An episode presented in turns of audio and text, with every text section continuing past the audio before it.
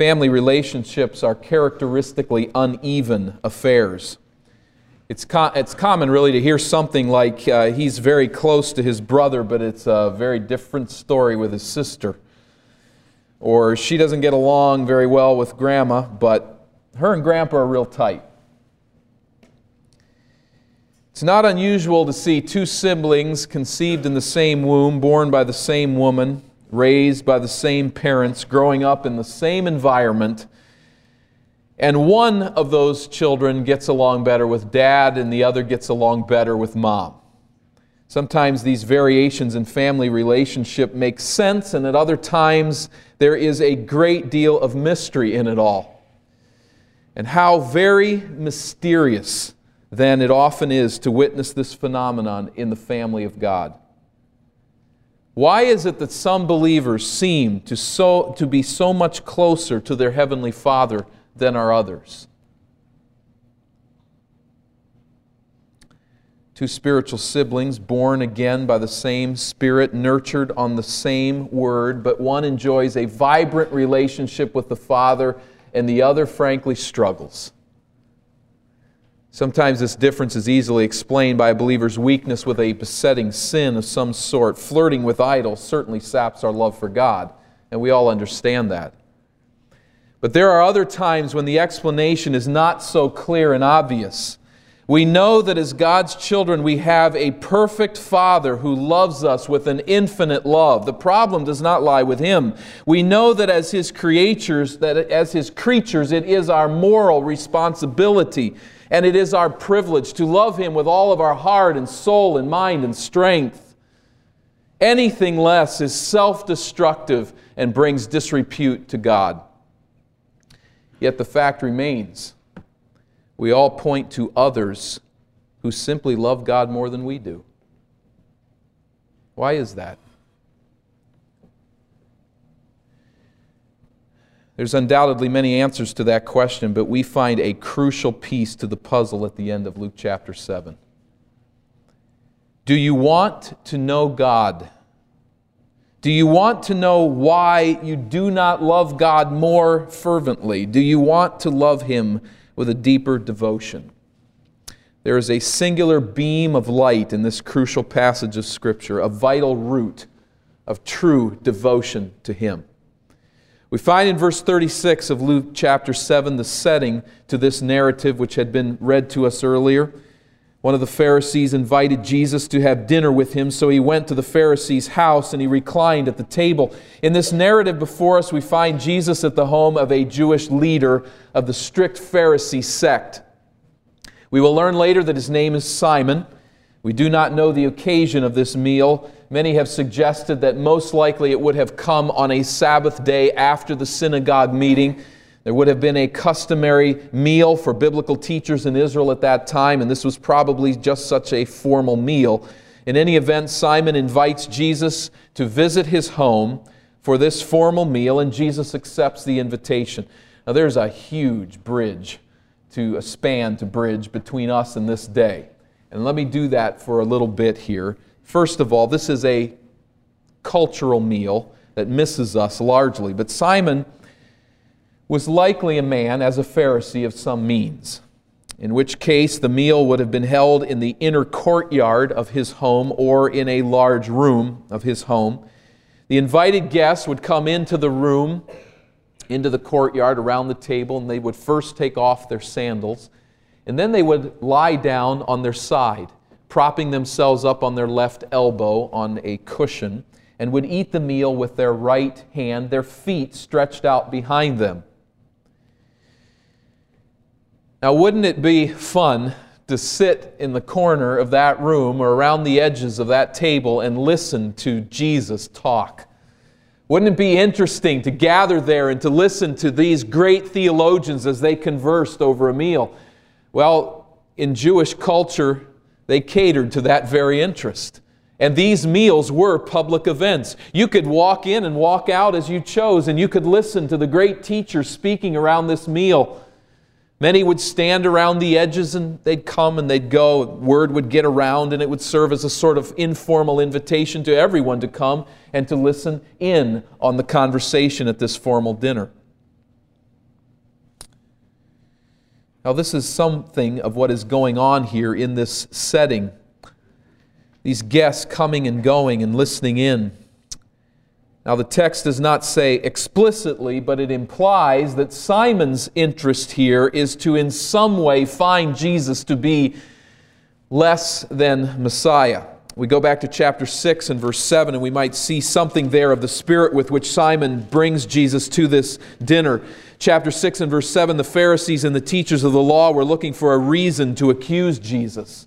And it may well be that, as one of those Pharisees, that is exactly why Simon invites Jesus to this meal to accuse him, to find something wrong in him. So he invites Jesus to his home.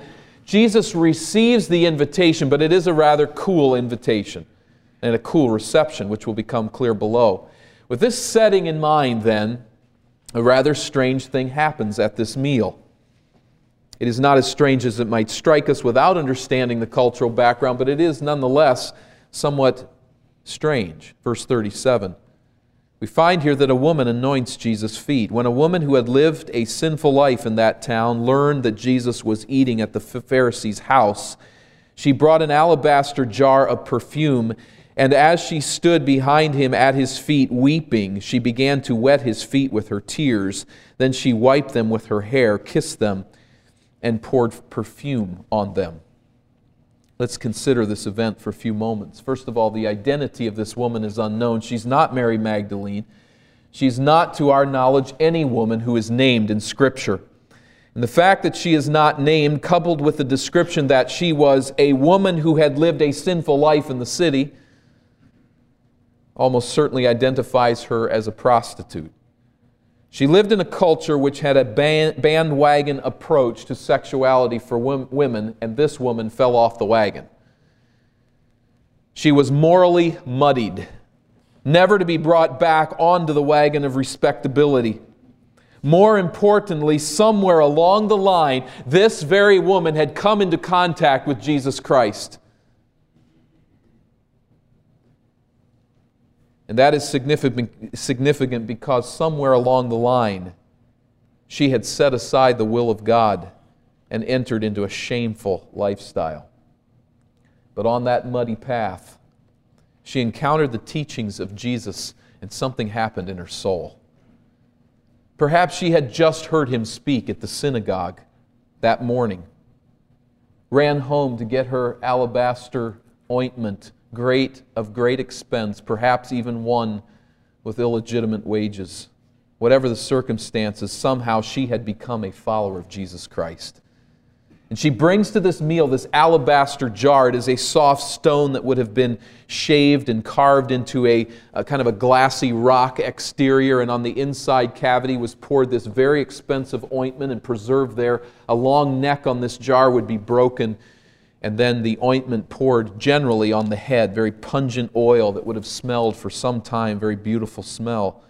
And we see this here in her devotion. We see her identity is unknown, but her devotion is very known and well known in public.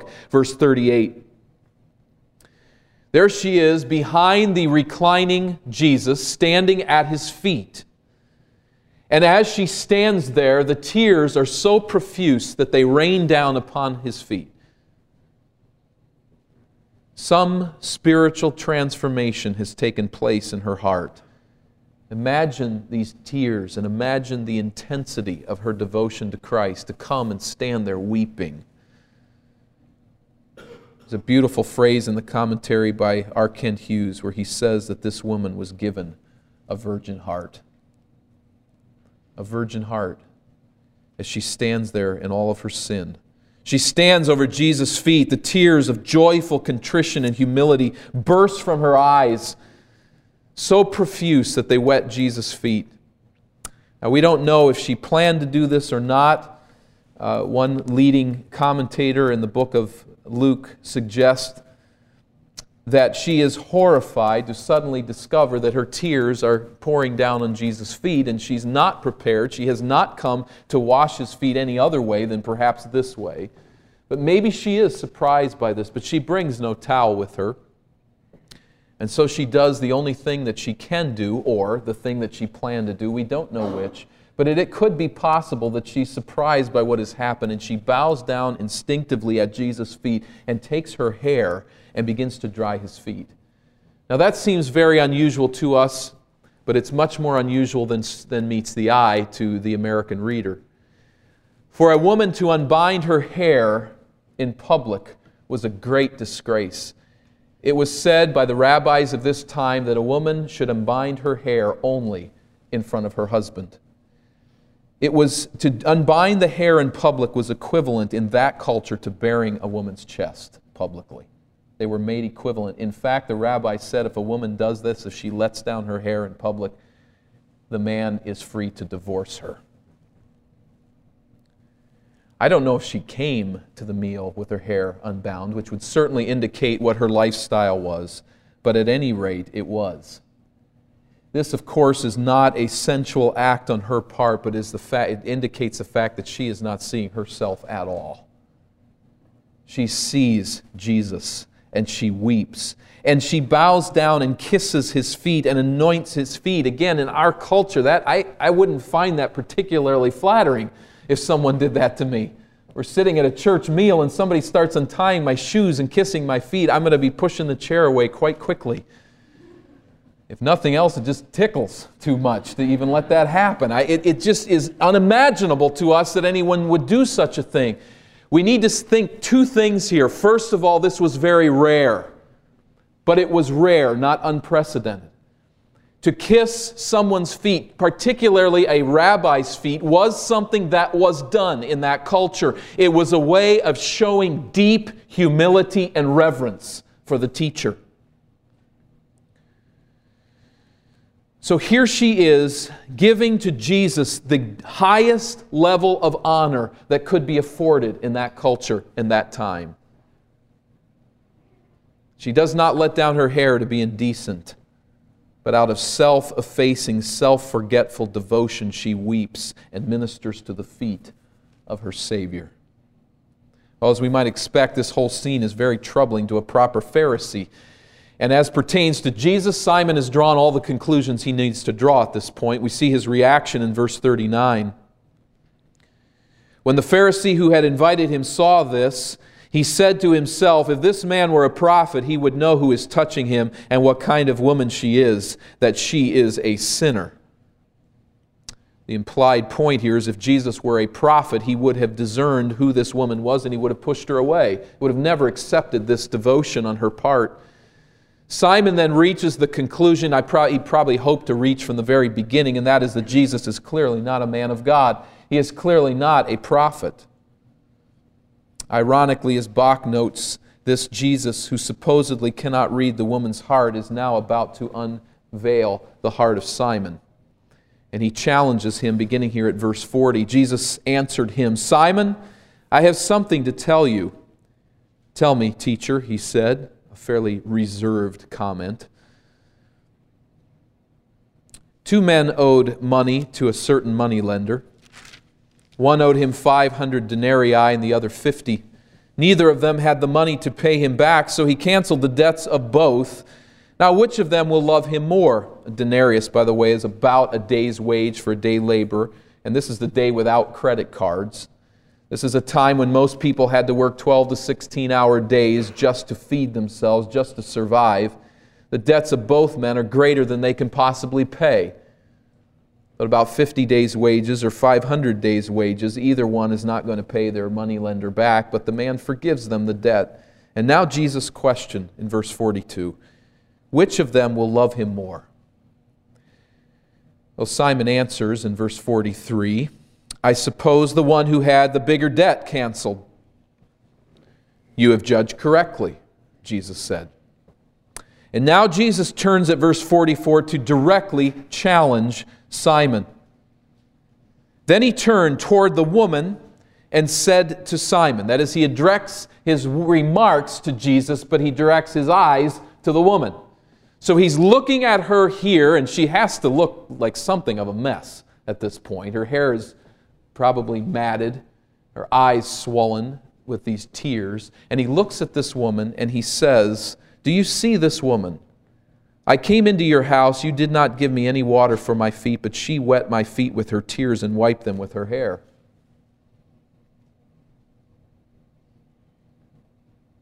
Water for the feet at such a meal was not essential. It was not necessarily custom, but it was certainly courtesy and certainly for a great rabbi. Simon didn't do that. Verse 45 You did not give me a kiss, but this woman from the time I entered has not stopped kissing my feet. Probably hyperbole, exaggeration to make the point.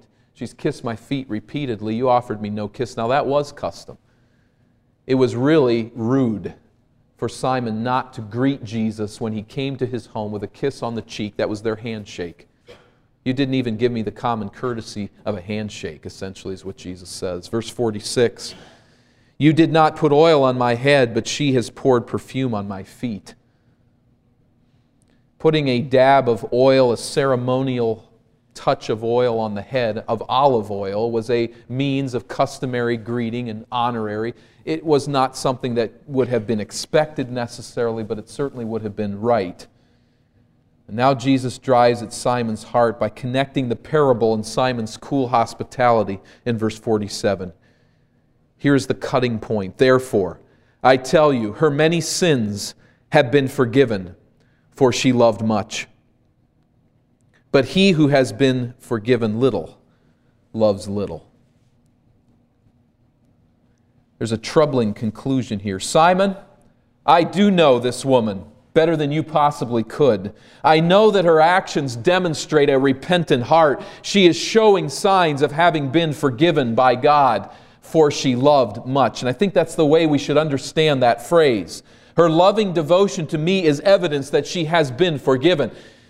The point is not that her love for Jesus earned her forgiveness by God. That will be made clear below. I think the TEV gets it right. The great love she has shown proves that her many sins have been forgiven. This great love that she's demonstrated show that she's a forgiven individual. Now Jesus has apparently never met or spoken to this woman before. But she has apparently been transformed by the teaching of God's truth, and he turns now and confirms her in her standing before God. Verse 48. Then Jesus said to her, Your sins are forgiven. Here's a declaration of forgiveness. Jesus is not saying again, because of what you just did, I now forgive your sins. In verse 47, did you notice there Jesus spoke of her as already being forgiven? This woman, he says to Simon, loved much because her sins have been forgiven. Now he turns to her and says, Your sins are forgiven. It's not that just now, at this moment, I now forgive you on the basis of your great devotion. He's acknowledging that she is a forgiven person and confirming her in her forgiveness. Her act of devotion indicates a transformed heart. He gives her the assurance, however, that her alienation from God is over. Like all of us, she rests forgiven. She rests her forgiveness, rather, on the Word of God in the end, that's what we must have. Not simply a subjective experience, but an external word of authority from God Himself that we have been forgiven. And that's what Jesus gives her here. You are forgiven. Trust my word.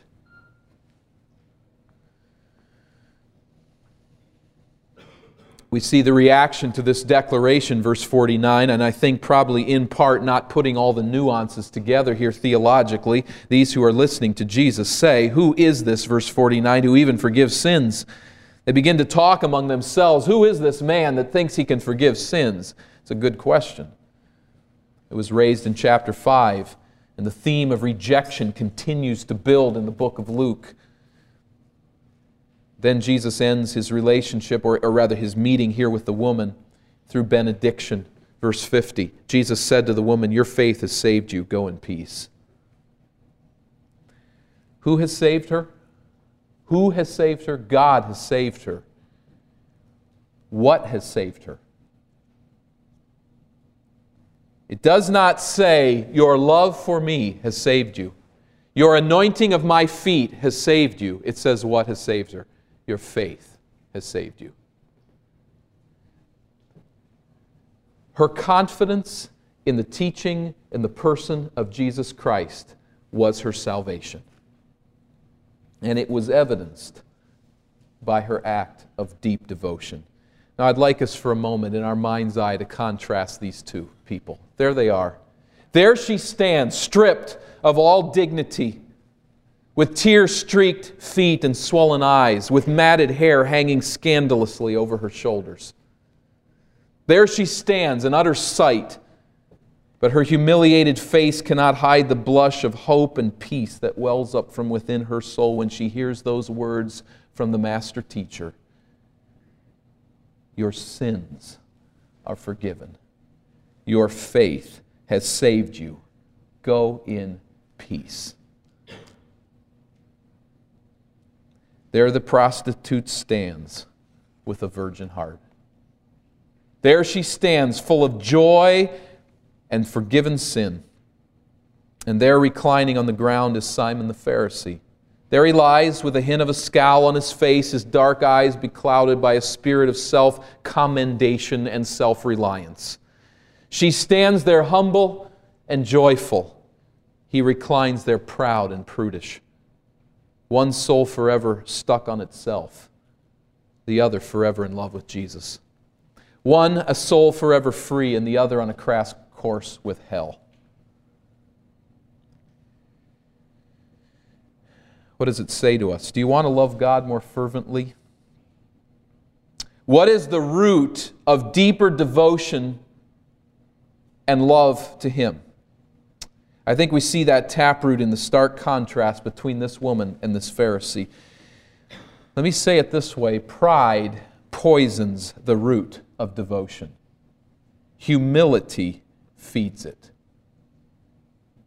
Your love for God is directly related to your sense of how hopelessly depraved you are without Christ and how glorious is the experience of forgiven sin. People who love Jesus with devoted passion are people who have come to see themselves as hopeless sinners in desperate need of divine forgiveness, a forgiveness so profound it required the slaughter of Jesus Christ. And may I suggest that such a sense is severely lacking in American churches. Our culture is bent against it at every turn. And I may well be speaking to you this morning. Honestly, you really don't see yourself as a hopeless sinner. You would admit that there's some things that you have done that's wrong, but you really would also have to admit that you know you're going to make it on your own. You don't see yourself as a hopeless sinner, but it's important that you understand God does. And his word makes that very clear in passages such as Romans chapter 3 and verse 10, which says there's no one who seeks God.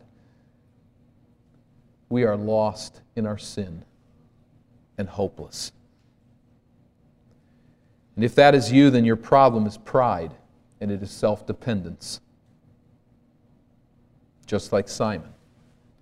You need to see Jesus dying on the cross and to know in your heart that he had to do that for you. There was no other way. For those of us who have come to saving faith in Christ, who, like this woman, have come to see Him as the answer to our sin, one of the crucial and stabilizing roots of deep love for Christ is a sense of the depth and the seriousness of the sin from which we have been delivered. This woman loved much because she sensed that she had been forgiven much. The root of love for God is a proper self humiliation. The theologian Augustine observed in his Confessions along these very lines. He asked the question which sailor is more thrilled with reaching land? The sailor, the sailor who journeys across mellow seas for many days and reaches home, or the sailor who, though he enters the harbor on a nice, beautiful day, endured out at sea some great storm and gave up hope that he'd ever live to see land. Which one enjoys seeing the land more? Which commander, asks Augustine, exalts the more in victory? He who defeated a weak enemy? No, writes Augustine, the more peril there was in the battle, the more joy there is in the triumph. Who more appreciates life, the man who has perfect health or the man who has just seen a life threatening fever break? And then we ask with Jesus, which sinner loves the Father more? The one who senses no need for forgiveness or the one who has come to see his or her utter depravity? Now, there might be at this point for a number of us the objection that rises within and says, Where does that leave me? Let me stop and go back just a step. There are those within our assembly, and forgive God the glory for it. Some of you have walked in very deep patterns of sin for a long time in your past and in your experience. And praise God for the light that has shined and brought you out of those depths. There is a love in your heart that is there that cannot be matched in some respects. But there are many of us here who say, you know, I haven't had that experience. I grew up in a Christian home. I came to saving faith at a fairly young age in life, and I never fell into any deep patterns of wickedness and sin. Where does this leave me? I can't love God very much because I haven't been forgiven very much, might be the tempting thought. Well, let me say in response to that, I'd like to take a few moments and to address that very issue because I think we have our finger on the root here of devotion to God. The problem is really not a matter of experience, the problem is a matter of perception. The problem is not the amount of sin that we have committed, but our awareness of its horror. There is theological truth that needs to be joined to this passage of Scripture. This passage doesn't stand on its own, it comes in the whole context of the biblical truth, and that truth is this we were dead in transgressions and sins, every last one of us. And the only way that we can be brought out of sin and be forgiven is by Jesus Christ to lay down his life and to die in our place. Jesus didn't die for the really wicked sinners. For the rest of them, if it hadn't been for them, he could have just maybe suffered a few cuts and bruises. Jesus gave his life for every sinner. And had that been, and had you been the only sinner on earth, I believe that he would have had to die for your salvation. No matter how early you came to Christ and no matter, how matter much, how much sin you've avoided in your life, Jesus had to die.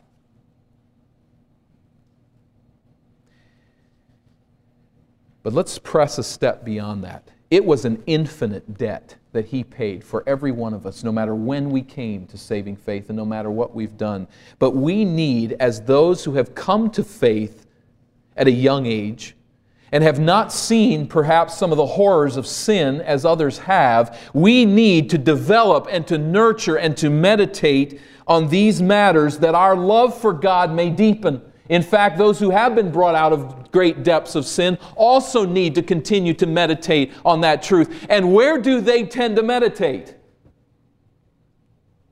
They tend to never forget how sinful they were, and therefore to never forget how great God is. Well, those of you who are saved at a young age need to do the very same thing, but to think of it not so much experientially as theologically.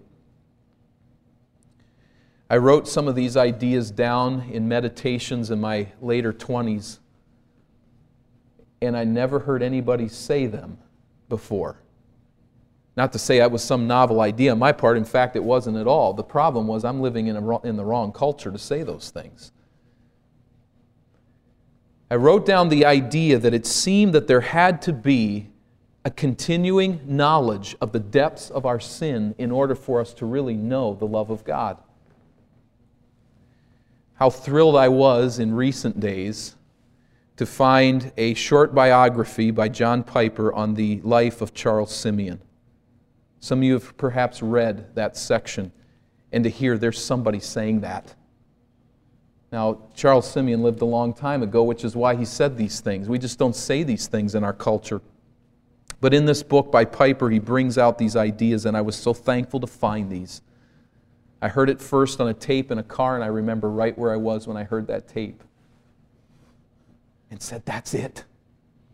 That's the root of love and devotion. I quote, he says, We should, writes Piper, we should get rid once and for all let me start back. Charles Simeon counters the notion that, quote, we should get rid once and for all of feelings of vileness and unworthiness as soon as we can. He writes that for Simeon, adoration only grew in the freshly plowed soil of humiliation for sin. In other words, Simeon labored all his life to meditate on two things. And he said it this way one, my own vileness, and two, the glory of God in the face of Jesus Christ.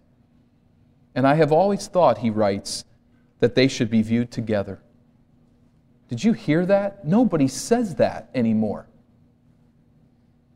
My own vileness and the glory of God in the face of Jesus Christ, both viewed together. As his friends explained, Simeon spent time contemplating the depths of his sin. That is, he would meditate on the depths of his sin. Now, there's a sick mind, huh? He would meditate on the horrors of his own sin. And then he would find his meditations on the grace of God gloriously sweet. In other words, he purposely nurtured a broken and contrite heart by contemplating his vile unworthiness. And it was then that he began to realize that he had been gloriously forgiven.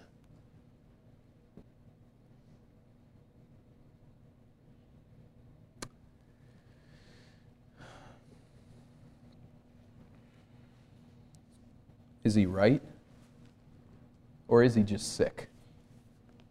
Is it wrong for us to contemplate and to meditate on our vileness? I claim absolutely no inspiration on my own part. The meditations that I wrote down some years before simply came out of passages of Scripture I was studying. It's what the Bible teaches. It's just that nobody wants to talk about it. But did the Apostle Paul talk about it? 1 Timothy chapter 1 and verse 15 here is a trustworthy saying and deserves full acceptance. Christ Jesus came into the world to save sinners, of whom I used to be one. He says, of whom I am the worst, the chief.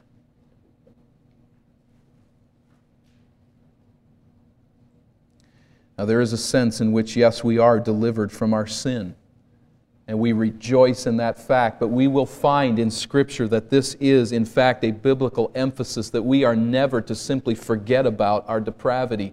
We are to know it and to know it well. And it is in the sense of understanding that depravity that we have the capacity to understand the grace and the glory of Christ. Our focus should be certainly on the mercy and the love of God, not on our sin. We can turn this into a self loathing idea. That is wrong. But so is an emphasis on self esteem. I don't need to esteem myself. I need to esteem Jesus Christ. I need to esteem God. And as I esteem Him, as He reaches down to me in my utter depravity and absolute sinfulness, it is then that I can begin to love Him. Do you see how our culture works so steadily against that idea? We are to think well of ourselves, to think good of ourselves, to esteem ourselves, to realize, don't you, Christian, that you're forgiven, your guilt is false guilt. Don't think of guilt. Think only of salvation. Think only of forgiveness. Think only of what Jesus did. In fact, has it not been in years past, in these recent years that the whole reason of why Jesus died itself has become twisted to be that he died and gave himself for us because we were so worthy. So great were we that we merited the cost of the Son. With that kind of thinking, Christians don't love God, they love themselves. But we need to come to see, and I'm, I, I tell you this, I believe that it is the root of devotion. I believe Simeon was right. I thank Piper for bringing him to contemporary eyes in this matter. They're right. The source of our love and devotion for Christ is Christ but it is Christ in the light of our depravity and sinfulness. if we don't see ourselves as utterly lost and hopeless without Him, then we really aren't going to love God very much. I realize this can be taken in a wrong direction and can turn into goofiness. But I also believe that it is essential for us to see who we are so that we can truly see who Jesus is. Do you want to love Him more? Do you want a deeper, fuller devotion to God? Then put down deep roots into understanding your own humiliation before Him so that you can see the glories of Christ. Let's bow for prayer. Lord, I pray that in this endeavor we would not go off into the direction of being self oriented, simply feeling bad about how bad we are. But I pray, dear God, that you would help us as a church to nurture a deeper and fuller devotion by realizing the depths of our sin and the glories of our salvation bring us to this point of devotion. And to realize it's not ma- merely a matter of the experiences that we've had, but it is a matter of perception, to realize that we were infinitely lost and that it took an infinite price to pay for our salvation. I pray for your people that we would understand this and grow in light of it and develop in our love for you, that this would be a church where people love you with great passion and with depth of insight and that our love for you would be real. I pray, God, for any here who may see themselves as, a, as pursuing Jesus as a addition to their own good works, that you will bring them alive by helping them to see how dead they are. That you will help such people, if there would be any among us, to understand that they are utterly lost without Christ. Bring them to that light, I pray with all of my heart, that they might enter the joy of knowing you and sins forgiven. Guide us on this journey, that your name might be hallowed, and that we might know the joy that you intend for us, the abundant life that comes through Christ.